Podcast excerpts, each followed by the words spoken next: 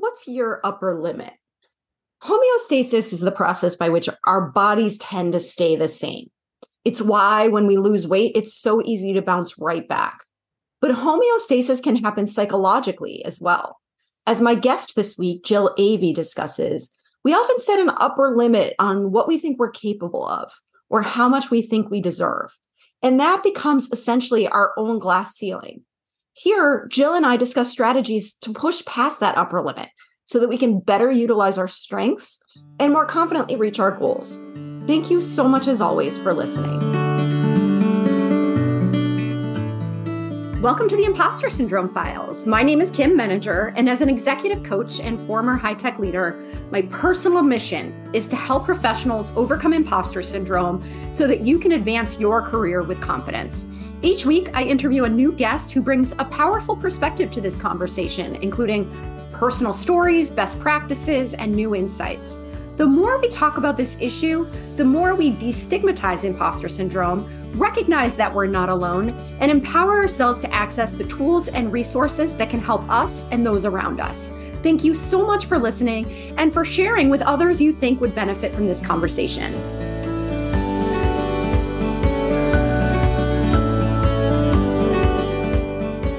Welcome, Jill. It is such a pleasure to talk with you today, and I'd love to start by inviting you to introduce yourself. Oh, thank you, Kim. Thanks so much for having me on the show. I'm really excited to talk with you today. I um, I've been a coach for six years. I'm a PCC coach with the ICF, um, which is the upper level of certification um, for those who don't know. And um, I started coaching because I wanted a second career, and I wanted. I spent my uh, first career in mark in marketing in, in the corporate world. And I, I worked on sporting goods and footwear, two very fun um, products to to sell, and um, really enjoyed selling products. But I wanted to to just make a transition into um, being more of service to people, and um, so I decided to take one of my other passions, which was leadership, and to um, help people with leadership. And um, that's where you know executive coaching came in and so now I, I work with women leaders in the corporate world who are in middle management, uh, like the director or VP level, wanting to move up to the next level. And I help them get there. It's That's super great. rewarding. Yeah. And so, do you, did, when you were making this transition, were there specific problems that you were envisioning addressing through coaching based on your own experience? Like when you were in the corporate world, were there certain things that you noticed about leadership and what was or was not working? Did you experience specific challenges yourself that got you thinking about how can I be of service to women in this new way? When I was in the corporate world, I I always tried to lead in the way that I felt was most effective and um and I wanted to show the world what women could bring to leadership. And I always wanted to be an inspiration, particularly to the other men that I was working with, to show how when we take care of the human, how much how much more potential we can tap into and and how much better our teams can perform so i thought that you know that's really what i would be bringing to um, leadership coaching as well i did not know i'd be working with women i actually wanted to work with people who were um, maybe underserved um, and maybe didn't think of themselves as leaders, like the technical experts that come up um, who uh, don't think of themselves as leaders so much. But when I started coaching, it became really clear that it was women who uh, wanted me to to focus on them. I did I did some market research when I first became a coach, as marketers do, and um, it was you know immediately obvious to me that all the women's programs I'd done in the past had led me down this path, and and that that's who I really should work with. And it's funny because I thought that I would be teaching them how to lead like I did, which when I was coming up, um, I it really I was successful, and the women around me were successful in um, in acting like men. And and then I did about a year and a half worth of research to develop my program, and I realized, oh no, no, there's a whole other way out there where we can really step into our feminine strengths and lead full on with that and just understand how to how to um, talk about that better and how to communicate what we're doing. If we really understand our feminine leadership style and it's so much more powerful because now we're authentic and we're able to build trust better because of that authenticity and we're able to use the full power of the strengths that we have versus trying to maybe step into those masculine strengths more than we normally would mm. So that really resonates with me too. I started my career in the late 90s, and I think there was definitely more of a bias towards for women who were in leadership mimicking the styles of the male leaders. There wasn't as much space for more feminine types of leadership. And, and one of the things that I was really hopeful about coming out of the pandemic was that there would be this new appreciation for the value of what we consider more feminine leadership styles. It certainly doesn't mean that only women possess these traits, but um, you know, like empathy and collaboration, and you know, just more of like the in- intuitive, taking care of the whole person type of approach to leadership, and and so my my hope is that we will continue to build on that momentum and not race back into old ways of doing things and lose the the lessons of these moments. But i wonder do you see more space for the this type of leadership today than maybe you saw years ago? Do you think that i guess how optimistic are you about the mm-hmm. trajectory that we're on? Actually i'm really optimistic about it and like I have, uh, for example, I have a client who came to me. Um, she was on her third job. She was a developer, and um, the two jobs before she had gotten asked to be in leadership, and then she started to lead a team. And then the men in the roles, or you know, her peers, the uh, she, she'd be the only woman, the only woman leader, and her peers would tell her that she needed and her manager specifically would tell her that she needed to lead a different way but she didn't want to lead a different way because it didn't feel right to her and then she would get frustrated and and quit. And then she would get another job and it happened again. And then so she was on her third job and she she was like I really like this company and I want to make it work this time.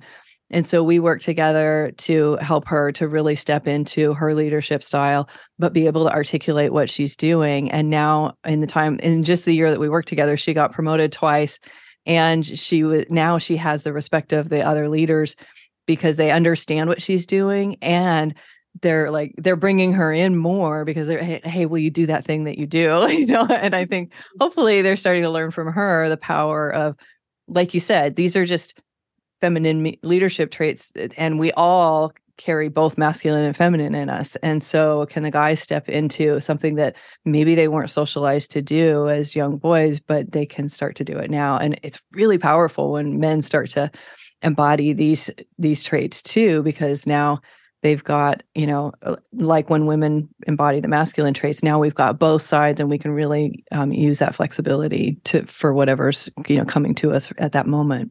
I'm glad you brought that up because i don't want to suggest that one is better than another or that we should be getting rid of you know traditionally masculine leadership right. traits in and substitute you know entirely with with fe- feminine leadership traits i think that's the really important point is that there are benefits to all of them and a lot of it is how and when they're applied and mm-hmm. so if you narrow the scope or you sort of truncate the range of available leadership strengths you're missing out on an opportunity, whether that's because you're dominated by le- women's or female leadership traits or by ma- masculine leadership traits. And so I think it is important to reinforce that there's space for all of us.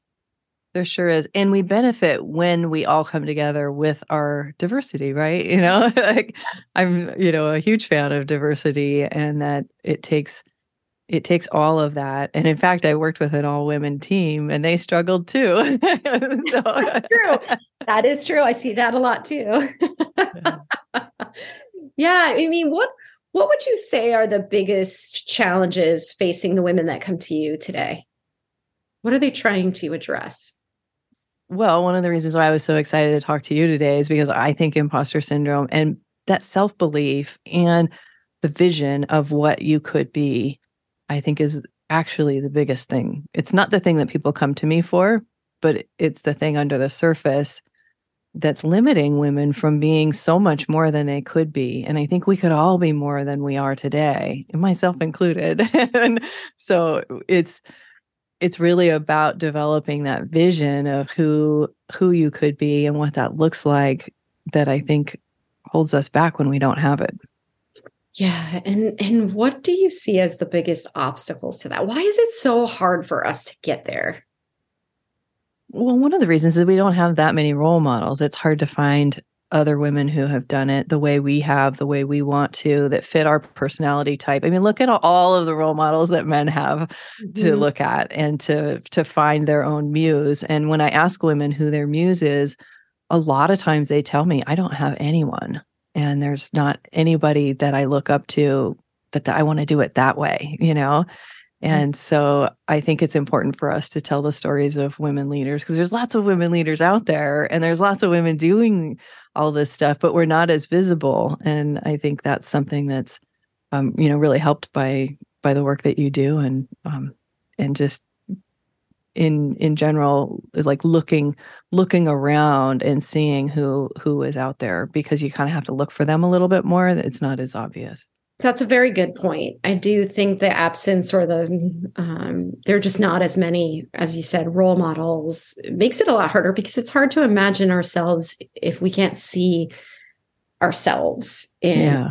in other people. And uh, you know, I wonder what else you see in terms of imposter syndrome, uh, like the stories we tell ourselves or the ways in which we get in our own way, because it is unfortunately so pervasive. And I want to make the point too that there are plenty of men who struggle with imposter syndrome too. This is you know, gender agnostic. This is not just unique to women, but certainly um, we we see it very often in women. How does it show up in the in the people that you're supporting? Like, what are they reporting? What are they missing out on? I think the biggest thing is that it shows up in just thinking a little smaller than we could. And, you know, imposter syndrome has been part of my program from the very beginning, but just recently I did a three hour workshop on it for my community. And I found in creating that workshop that my own imposter syndrome went a lot deeper than I realized. I uncovered, you know, feel like, you know, personal development is all about kind of peeling back the onion and there's always more layers of things to develop. And so I found I found some new layers of my own imposter syndrome where I had I hadn't realized that that was even there and that um, that there was just you know still some things to work with holding me back so i worked with my therapist and you know got rid of that stuff and and so because i'm not i'm all about not letting anything hold me back and so whenever there's an issue I'm the first one to figure out like, okay, how do I work with this and make it to my advantage or how do I work with it and get rid of it? and so yeah. it's it's I think it's a really sneaky um, phenomenon because it it weaves its way into your life in so many different aspects.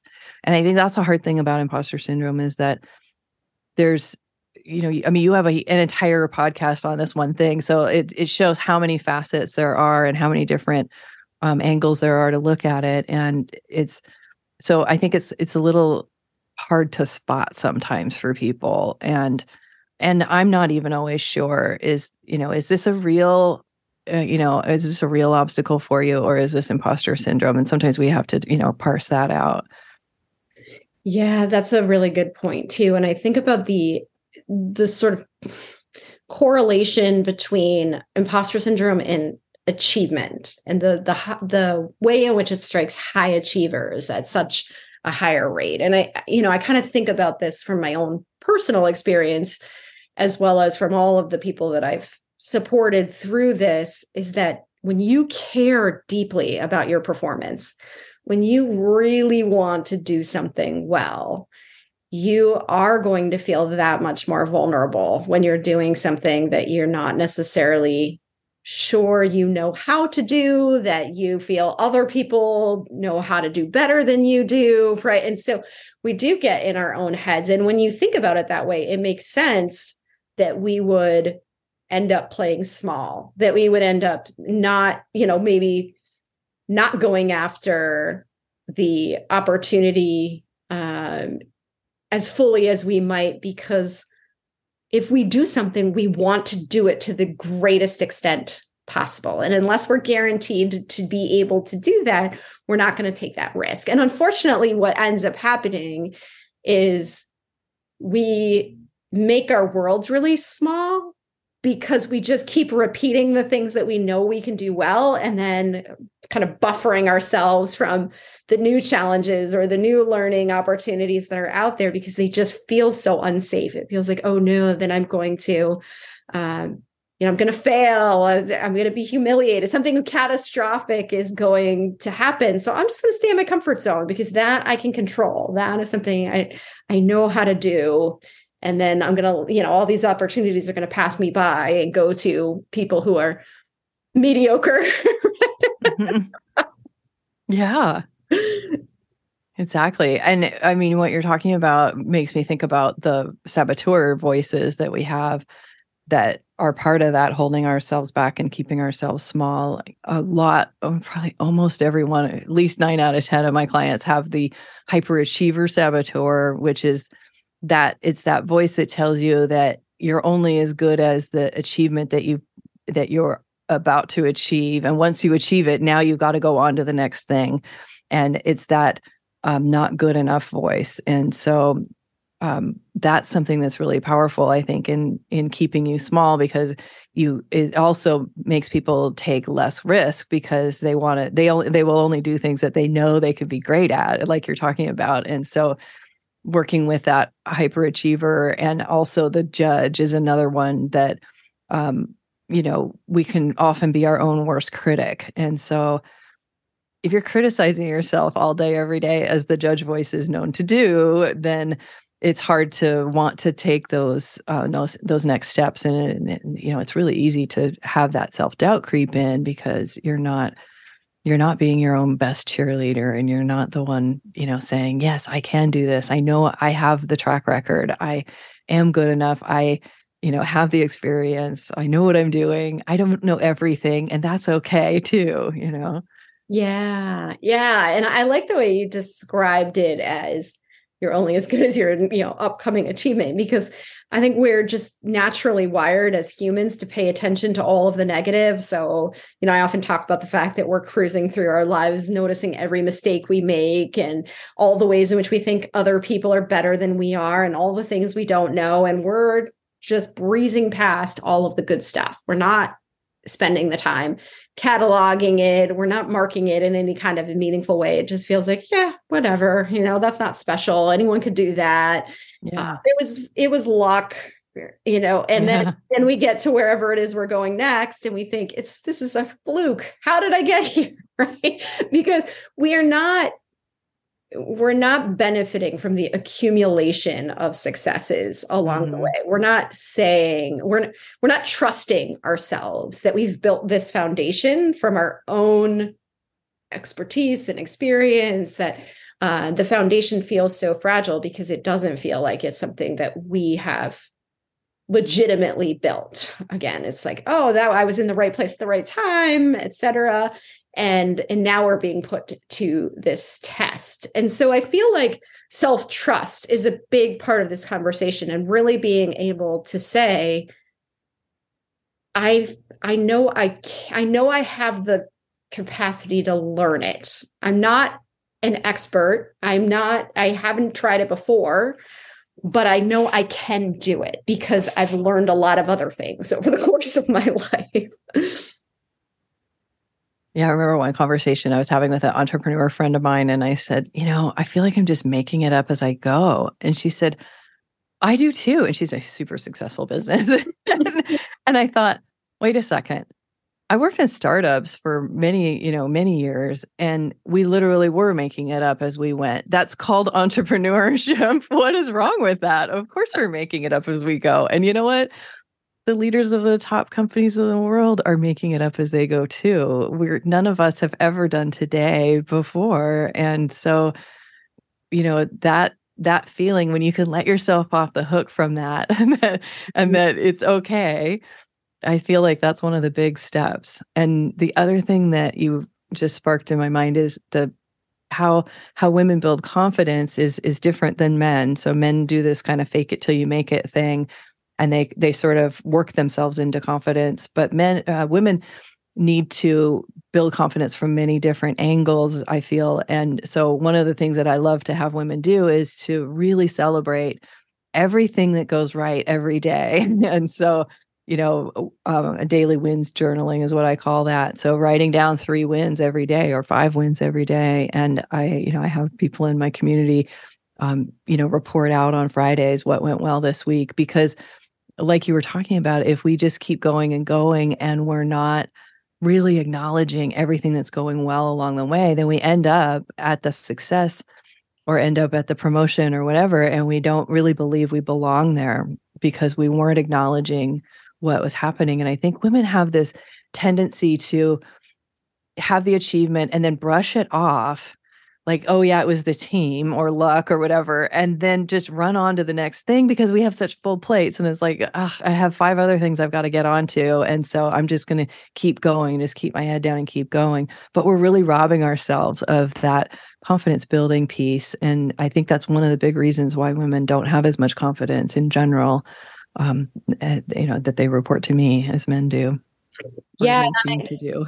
Exactly and i i wholeheartedly agree with you on i like how you call it a daily wins journal i call it an accomplishments journal or you know just some way of very intentionally tracking what is going well because that is not something that our brains will do automatically it's a practice that has to be inserted very intentionally yeah. and it does change the way you see yourself because over time as you get into the habit of noticing these things and you have now this record that you can go back to and look at it does shift your attention to what you're doing well. I know I've done this before. I don't do it now because I work for myself, but I did recently start doing it again because it was part of a program. And I remember going back and looking at some of these. Wow, I did so much more than I thought I did, right? We, it, we just don't notice it unless we track it. And so it is a very powerful technique for building that confidence. And I want to go back to to what you were talking about with making it up because this has definitely been liberating for me too as a business owner to realize, oh, there's not some manual that I just didn't get access to.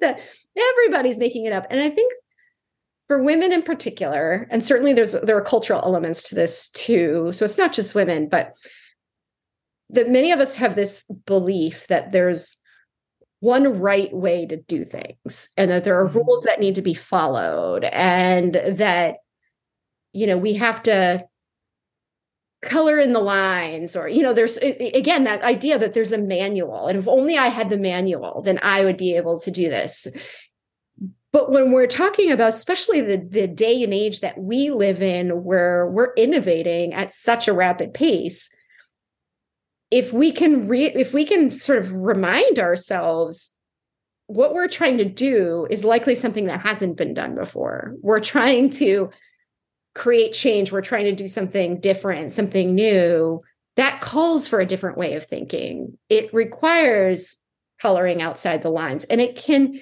if we can really embrace that kind of thinking, it can free us to take more risks to think outside the box of it and and i think boys are socialized to do that at a younger age than girls are right like i always joke about the fact there's no comparable expression to boys will be boys, right? Like, what do we mean when we say boys will be boys, right? Like, they're breaking the rules, they're getting in trouble, they're getting dirty, they're doing things that like girls are not allowed to do. We're not, we we have to be good girls and follow the rules and everything, and then boys just are conditioned very differently, and so a lot of it is rewiring things that have helped us to be really good at school that have helped us mm-hmm. to be really good at the work but when it comes to leadership, when it comes to career advancement, those same things that got us here aren't necessarily going to get us to where we want to go. Yeah. I love that you're talking about rewiring that because we do get so conditioned to be good girls. And I see even, you know, people in my program that are, you know, doing all the stuff and trying so hard and, and, you know it serves us in so many ways and we're great at learning learning new things when there is a book right but we really have to break out of that especially with this imposter syndrome thing because we will always feel like such an imposter until we break out of it and, and really understand and really rewire our net our neural networks to that it's okay that that's really how we should be operating is is you know that innovation mindset and figuring it out as we go. And I, I laugh my husband and I were talking about how would we go about changing a tire, you know, and he's like, well, I would, I would go, you know, just play around with it and figure out like if if we didn't know how to do this already, you know, I would just play around with it and figure out what tools I needed and how to do this thing, you know, and and and I was like, well, I know I'd look it up on YouTube and have somebody teach me how to do it, you know, and then I would go do it. And that's, you know, I think that's how we we really approach things differently that way.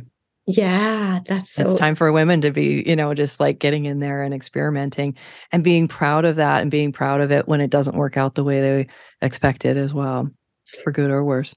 Yeah, I, I think that's an important part of it too, because I know as somebody, and I share this all the time, uh, as somebody who's had a lifelong anxiety disorder, how capable I am of catastrophizing and assuming the worst case scenario.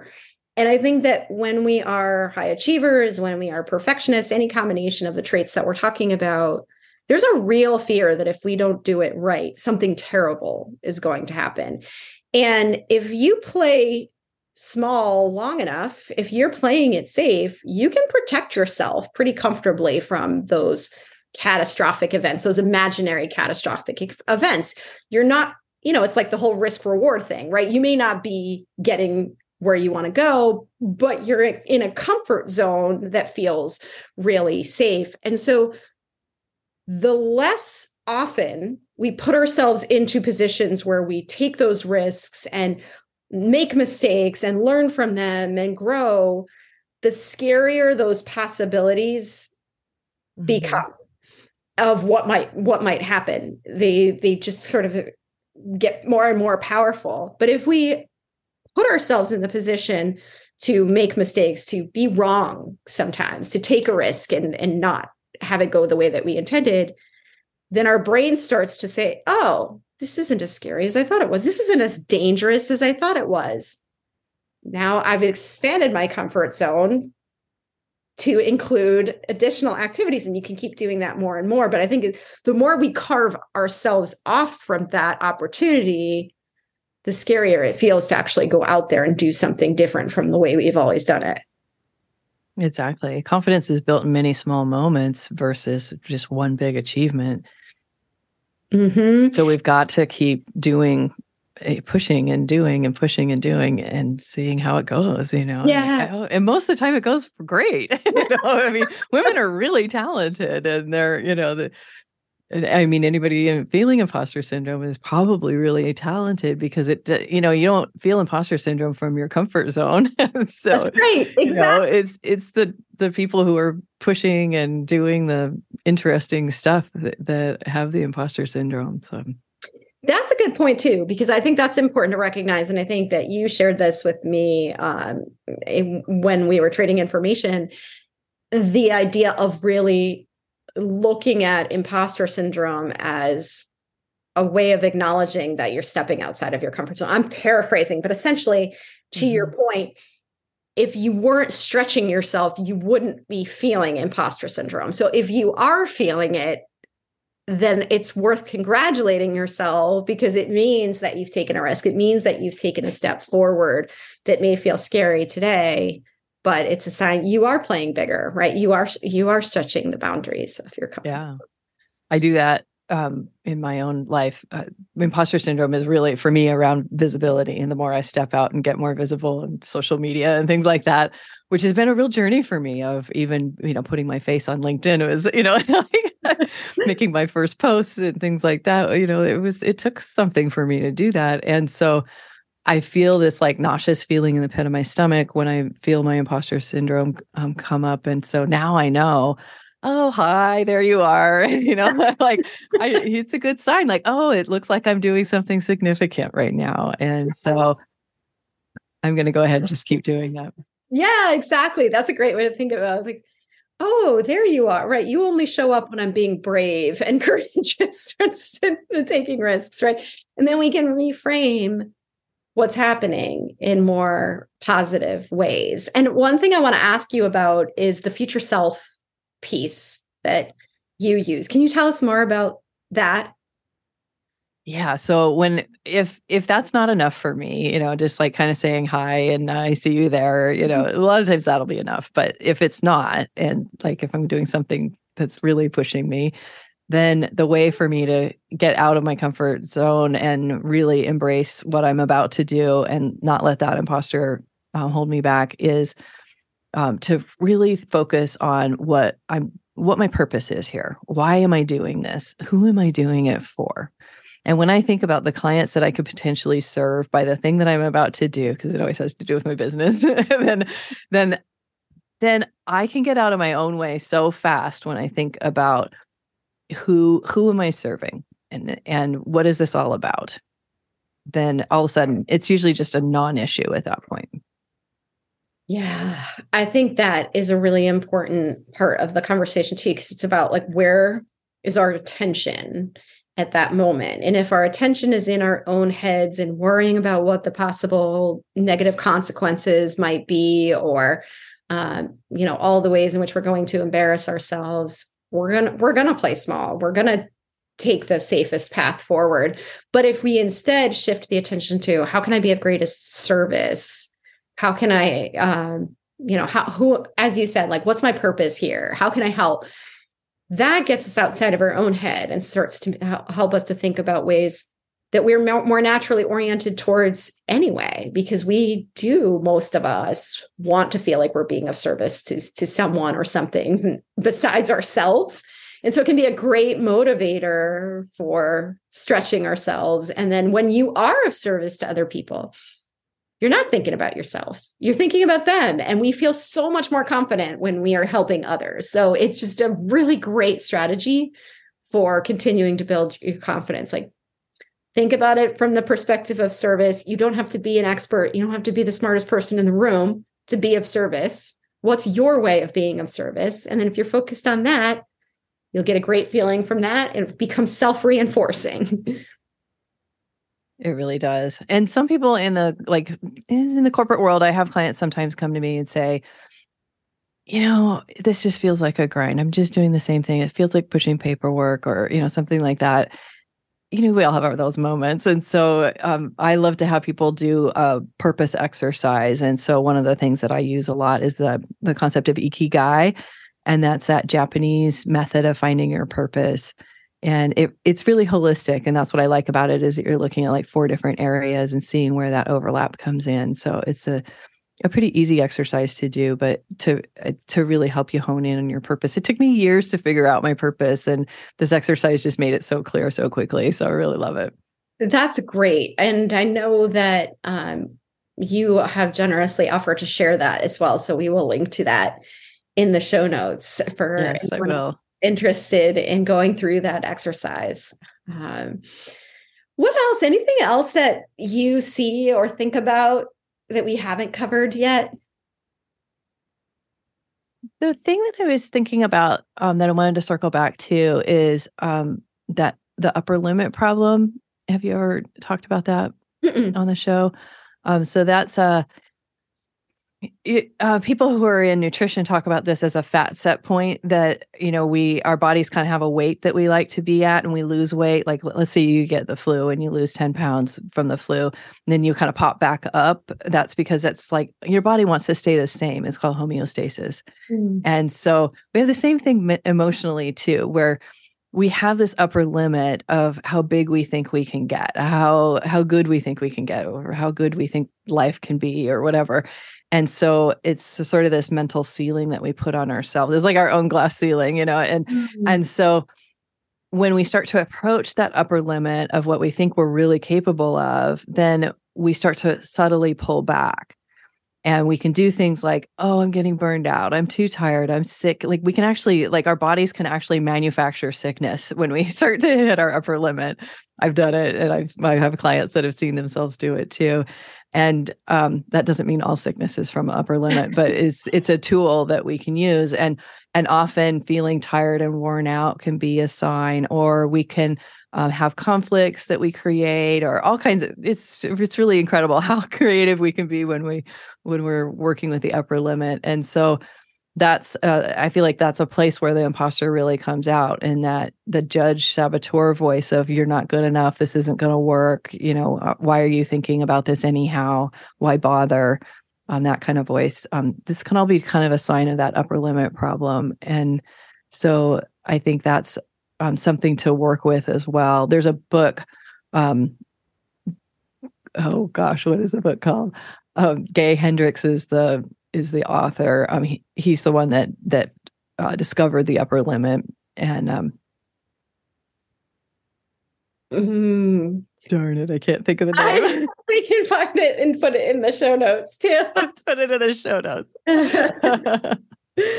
uh, that's a great concept and something to pay attention to because I mean, obviously, a big part of what we're talking about is having the self awareness to recognize how we are navigating different situations, what might be motivating us, so that we can make different choices if we choose to. And so, um, if we recognize the concept of an upper limit, which I think is a great way to think about it, we can start to notice, you know, just to use as an example of the, oh, I'm really worn, I'm feeling really worn out. Okay, well, what what might be contributing to that? Is this actual or is this a manifestation of fear because i'm approaching that point where i feel like i'm getting too too big right? mm-hmm.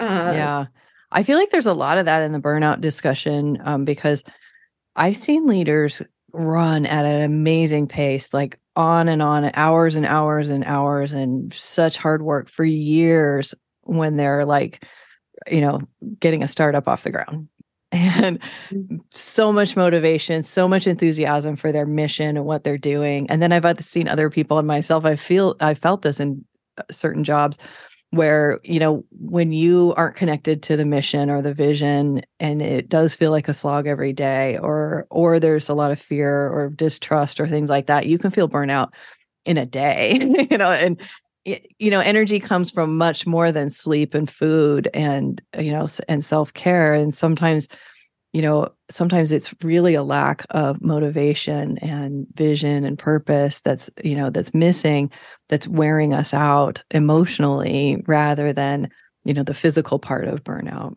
Mm, yeah that's very true. And i think that is another reason to do the purpose exercise that you described too, because that also gives us a good indication of what's the gap.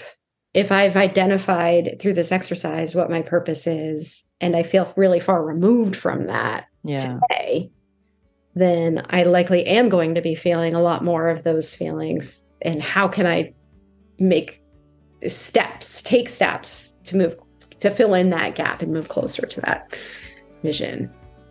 Yeah.